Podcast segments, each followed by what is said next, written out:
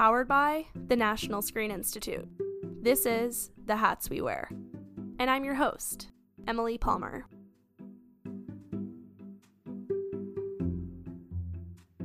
Welcome to this limited podcast series, where you'll hear from some incredible individuals who happen to be the alumni of the National Screen Institute.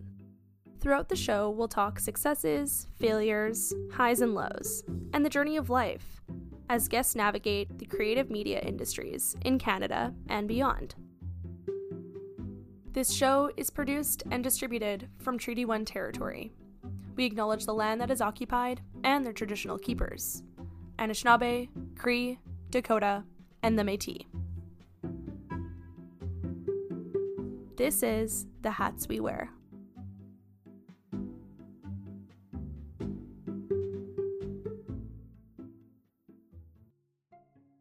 Throughout this series, I've learned that stories have the power to provide understanding, healing, and spark important conversations among audiences. When I'm watching a film, reading a book, or even listening to a podcast, it often feels like the storyteller is personally addressing me, asking me to reflect on my own life and think differently about the world around me. But what about the storytellers themselves?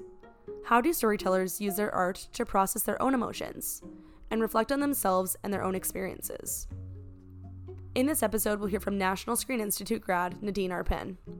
We'll hear about Nadine's experiences making animated films in northwestern Ontario and how filmmaking has helped Nadine process grief surrounding the loss of a friend. As a trigger warning, this episode contains discussions surrounding trauma and violence against Indigenous women. I've always been drawn to moving pictures, you know, the film. You know, I, I when I was a kid, I grew up on the Front Street Sioux Lookout, and a block away was the cinema. And as a kid, I could go down there four years old, five years old, I could walk by myself to the cinema because that's the world we lived in back then that you'd let a little kid. I would never do it now, I'll tell you that. But but as a kid, you know, so it was like a regular activity. And, you know, um, you know, I'm almost 55 now. So for me, being that was a time when, you know, you saw a movie at the cinema, you know, you maybe if you could stay up late enough, you could watch it on TV. This is Nadine Arpin. Nadine is a Two Spirit Red River Michif filmmaker living in Sioux northwestern Ontario. Nadine has developed films like Portrait of a Zamboni Driver and Jane and the Wolf, which was developed through the NSI IndigiDocs program in 2016. When was Nadine first introduced to the film and television industries? Uh, you, you know, like prior to my experience at the NSI, frankly, it was um, my my um, experience and my education had been all arts based. So most of the most of my work um, began when I attended OCA. So that was the Ontario College of Art. It is now called Ontario College of Art and Design now, I believe. Um, but at that time, that was you know like that sort of arts world was very different from the broadcast. Like you know there were sort of like these two streams. You know there was the, the art house, crazy little you know, back room kind of screenings and stuff like that. So it honestly, it, it, it was kind of a leap. Um, was when I went to a film festival in Thunder Bay, and it was um, it was the Bay Street Film Festival, and uh, Elise Swerhone was there at that time, and she was doing a presentation with her husband Bob.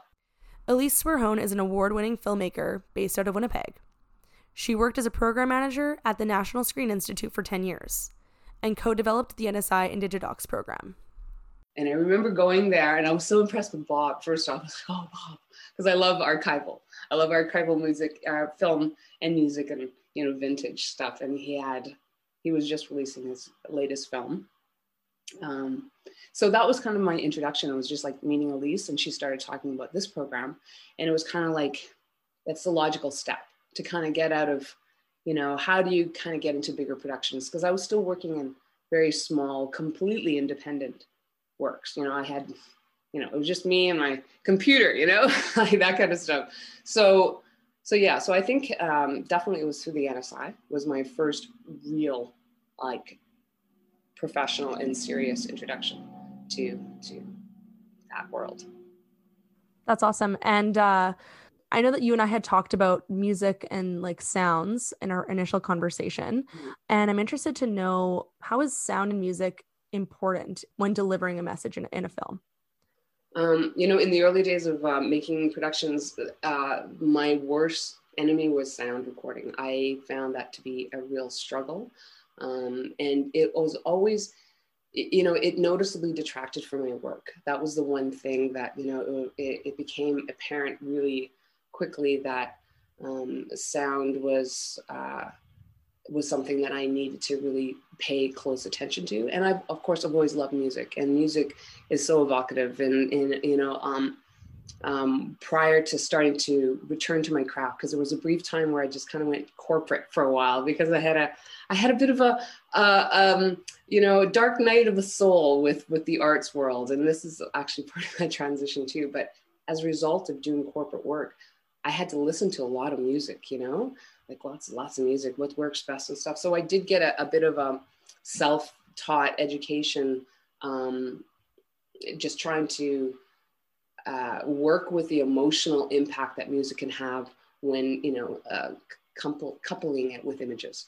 There's so many things that you've incorporated into your films. So for animation and those kind of the visual rep- representation of things why is that important to include in, in your films and how does that help tell a story like the thing is again i guess like there's something um very magical i think about when you start getting and you start sort of taking uh, a story out of like a, the real world and this sort of a something that's more visually identifiable into something that's more um, magical like animation that anything that has that sort of uh, child almost there's a child quality to it.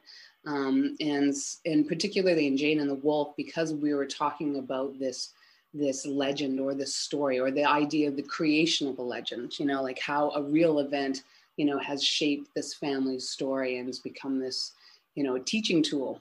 Jane the Wolf is set in the 1960s when the Pagwa River was a booming railroad town, populated by second generation Crees. During one cold winter, the community was being stalked by a lone wolf. Every attempt to kill the wolf failed. Jane recognized the wolf as a spirit sign from the ancestors. Ridiculed for her beliefs, Jane set out alone to kill the wolf using the old ways.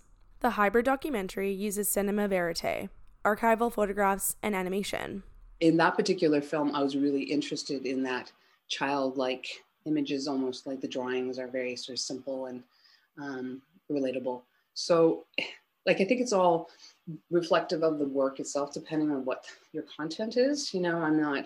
Um, I I am very drawn to animation, and my current project is is definitely uh, heavily, you know, another hybrid um, incorporating animation again in a much more uh, robust way compared to something like Jane and the Wolf because it has a, a much more different target, I guess, you know. Nadine and writer Eve Zaremba are currently developing the film Eve Zaremba's Dyke Detective. The film is the origin story of Eve Zaremba's graphic novel character, Helen Keremos, an Indigenous lesbian detective who starred in a crime mystery series, which Eve released in her book A Reason to Kill in 1978. Why did Nadine gravitate towards a graphic novel character that was created over 40 years ago? How did Nadine and Eve initially connect? I met Eve's partner, was Ottie Lockey, uh, at an OAC jury um, like um, uh, meeting. Like, so we were selected as juries for, for a particular program. So we met each other on this program. And she had asked me out for coffee went during one of the breaks. And when we were at getting the coffee, you know how the cashier always says, What's your name for the coffee cup? And she said her name was Eve, right? And I was like, you know, who's Eve? Right? You know, aren't you, isn't your name Lockey? Because I'm bad with names. Like, you know, isn't it, you know, isn't Ottie Lockey your name? So anyway, so basically she said, Eve is my, you know, she goes, oh, Eve's my partner. You know, you're to really like her. She, you know, she wrote a book about a lesbian detective. Right. And it was just like, bing, bing, you know, what? You know, so she, you know, she started talking to me about the fact that she was supposed to be indigenous, right? As well, like, you know, this Métis lesbian detective. And all of that kind of um, resulted, it was all happening around the time um, a friend of mine had been murdered in Sioux and I was really messed up about it. It was like, you know, another situation where, you know, Indigenous woman was being completely, you know, brushed aside. It's like, well, you know, she died, whatever. She had a crap life. That's the way it goes. You know, so I was kind of really confused about it. So when we we met, I I kind of started thinking about how, you know, this character, this this private eye might be able to come back and solve this murder, you know. Um, and that was the beginning of the conversation to actually start a new story together. And that was three years ago. Three years ago, exactly almost, that they came to Sioux for research because Eve, when she writes a story, she wants to be immersed you know, and uh, so yeah, and at that point, the character had been already retired for 30 years. So it's kind of, you know, in, in Eve Zaremba is a 90 year old woman, right? So it's all very, very complicated.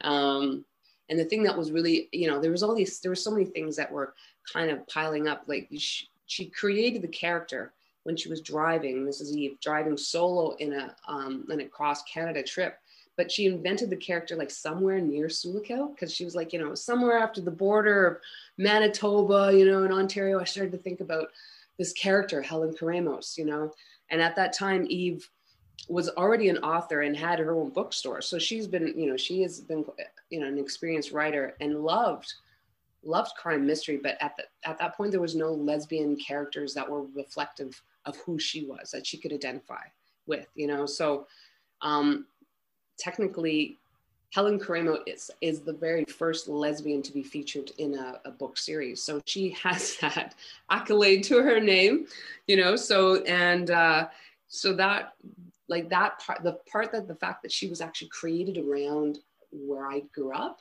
you know, it, it, it really resonated with me, you know, and, and I thought about, you know, when I was a kid, if I could have had those books, I would have loved those books, you know, like a queer, you know, mixed blood, indigenous detective i would have been all over that you know?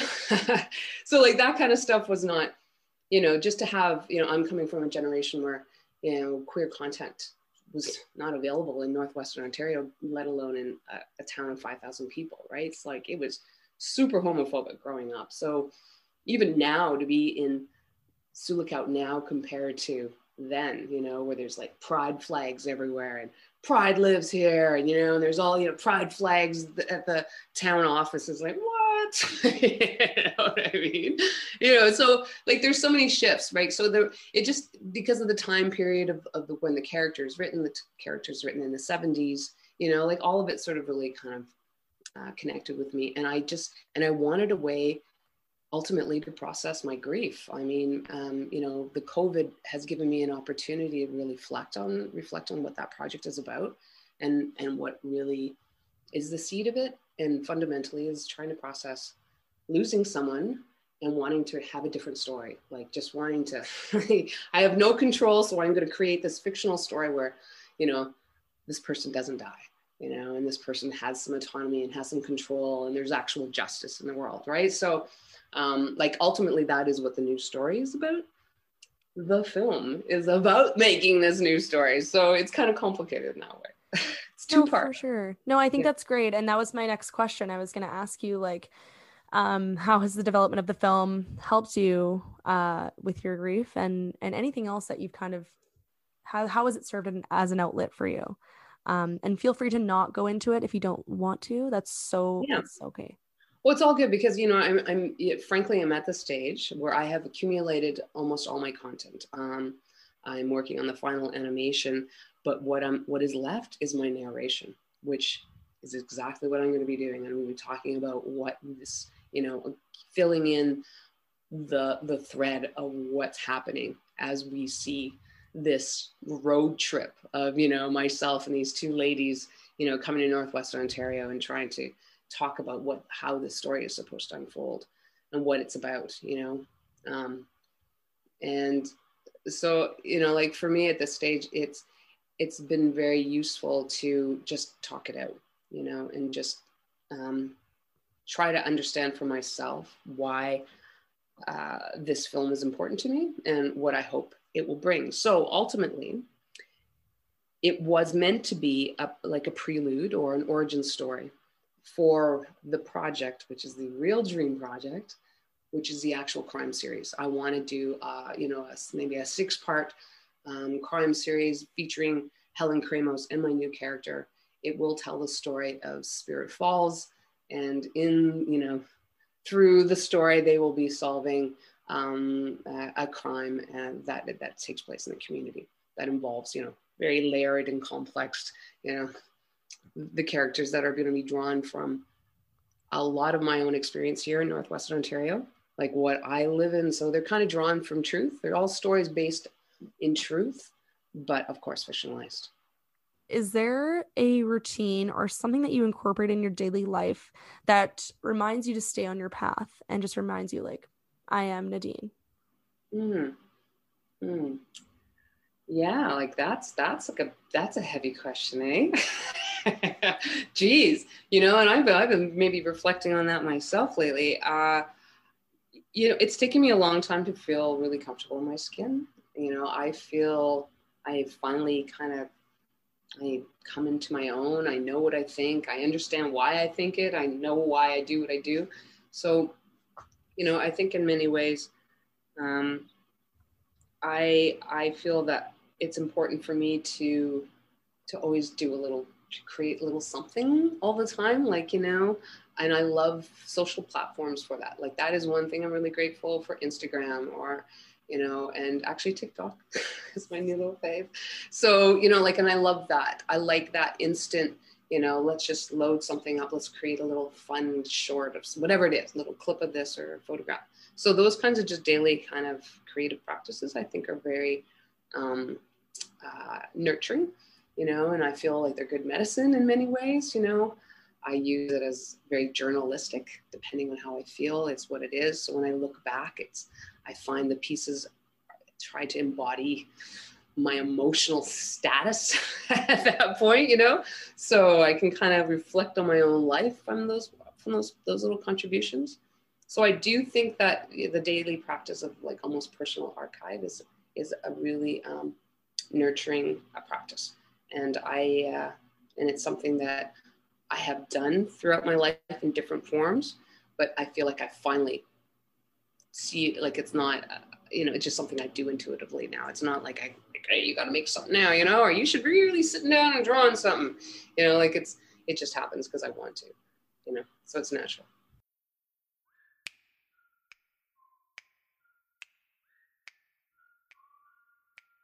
And my last question is uh, who or what, so it can be a person, it can be an event, it can be a thing, um, has inspired you to do the work that you do every day?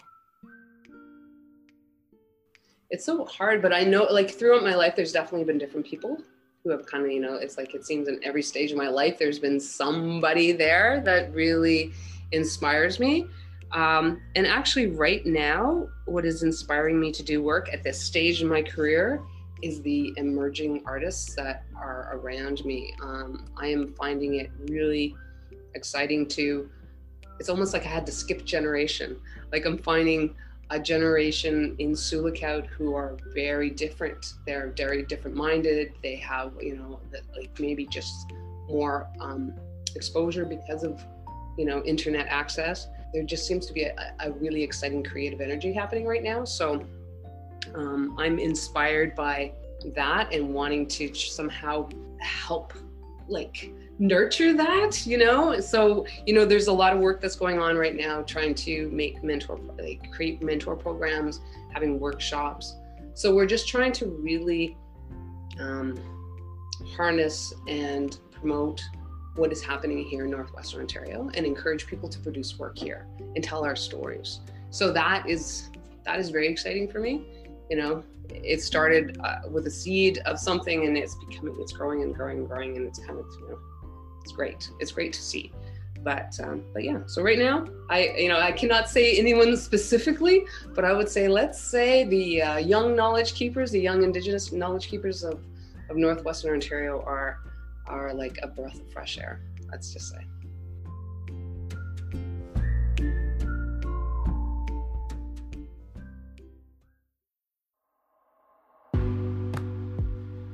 This episode was written and produced by me, Emily Palmer, communications intern at the National Screen Institute. A very special thank you goes out to NSI's Joey Lowen, Liz Hover, Chris Vajner, Ursula Lawson, Kaya Wheeler, and Jessica Gibson. Thank you to the National Screen Institute's corporate supporters. Manitoba Sport, Culture, and Heritage, the City of Winnipeg, through the Winnipeg Arts Council, TELUS, Telefilm Canada, CBC, APTN, Bell Media, Directors Guild of Canada, Manitoba Film and Music, RBC Emerging Artist Project, Documentary Channel, CBC GEM, Centre for Aboriginal Human Resource Development, Indigenous Screen Office, Canada Media Fund, the Winnipeg Foundation, Super Channel, Blue Ant Media, National Film Board of Canada, Stantec, William F. White International, and Company 3. And a very special thank you to all of our other supporters. And a big thank you to you for listening to this episode of The Hats We Wear.